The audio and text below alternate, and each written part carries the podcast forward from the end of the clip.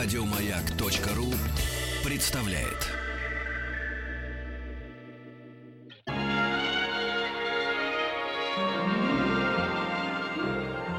Уральские самоцветы.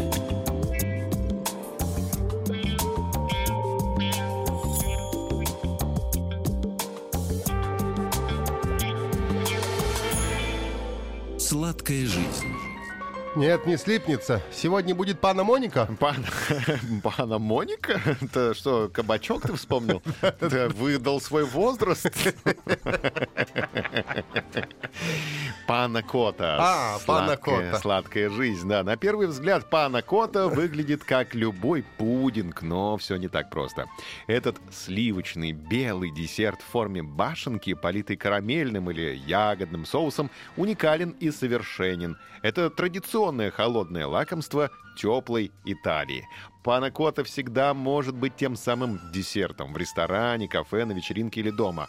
Вы можете приготовить ее из молока или сливок, заморозить или запечь по старинке, сделать вегетарианской или невероятно сладкой. В этом и состоит ее совершенство. Ее можно приготовить всего лишь за 2-3 часа. Всего если лишь? есть время. Всего лишь за 2-3 Конечно. часа. Пока у вас варится бульон, Мгм. да, готовится второе. Борщ ты пылесосишь. Квартиру можно приготовить вот эту вот пану Коту. Пана Монику, да. Пана Кота – один из самых простых молочных десертов с желатином, сливками, ванилью и сахаром. Самое сложное в приготовлении пана Коты – достичь нужной консистенции и текстуры. Она должна быть шелково, мягкой и упругой.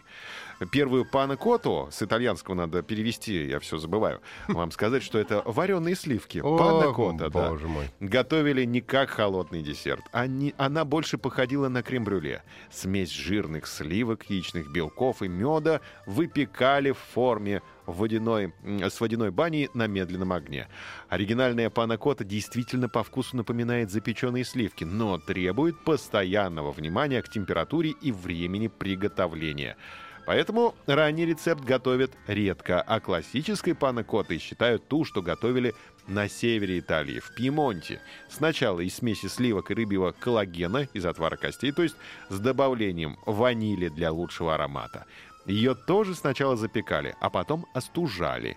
Подавали десерт вместе с фруктами и бокалом вина. М. Существуют и другие версии. Панна Кота происходит из Ланги, где ее изобрела дама венгерского происхождения. А может, десерт — это лайт-версия французского десерта традиционного баварского крема. Есть и мнение, что панна кота — это разновидность нашей вчерашней сладости блан-манже. В блан-манже используется миндальное молоко, а в панакоте его заменили коровьим. Ранние коммерческие рецепты не давали прямого указания на желатин, но всегда советовали добавить отвар из рыбьих костей.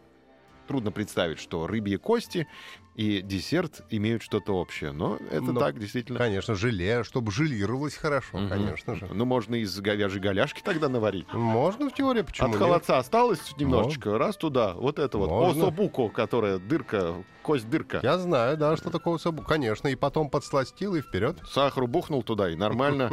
Половину на борщ оставил и чуть-чуть на панакоту. Только чеснок туда не надо сыпать, и все нормально. Хотя Если только сладкий чеснок. сладкий чеснок, да, челябинский. Домашнюю версию всегда готовили с медом. Сахар появился значительно позже и был слишком дорогим.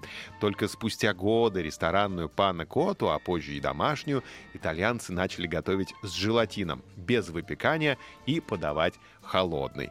Вот такая краткая история панакоты. Как мы вчера выяснили, мозаичная история панакоты. Нам слушатели уже присылают Что? свои панакоты, фотографии. О, Очень красиво. Все рюмки заняли панакоты свои. А, а чем гостей почивать, Вообще непонятно. если, если рюмки заняты?